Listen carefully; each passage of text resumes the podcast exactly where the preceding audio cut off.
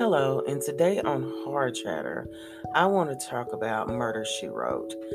Uh, while I had the COVID, I was able to catch up on the newer things, the newer shows, but I came across on Amazon Murder She Wrote, and it is the cutest, even seeing it again, the cutest show you will ever want to see on TV. Okay, Angela Lansbury plays a woman who writes horror novels or crime novels, I'm sorry. And she just goes around being nosy, solving murder mysteries. And the murder mysteries are, I'm telling you, very interesting, by the way.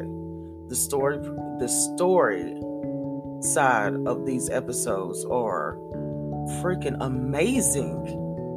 I mean, like, really, it, it really brought me some joy while I was on my COVID, you know, bed rest and I'm just now stuck on it. So I'm like halfway to season one, and I want to see every single one of the seasons over again. If you want to be in a good mood, watch it. Murder She Wrote is delightful, okay?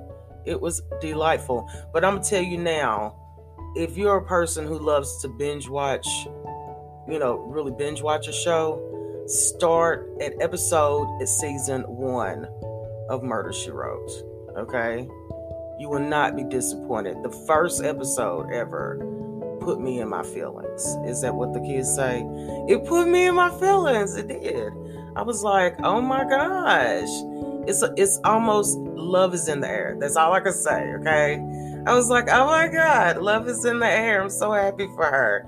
And then, you know, things happen. That's all I can say.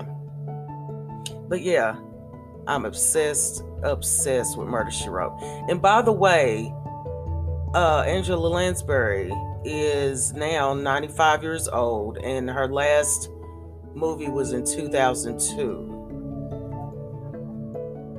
So I thought that was very interesting. And by the way, if you hear anything in the background, I have animals, I have pets, I have dogs. Um, other than that, if you want to feel good, you want a good laugh, I would highly suggest you binge watch Murder She Wrote. Until the next time, I'll talk to you later.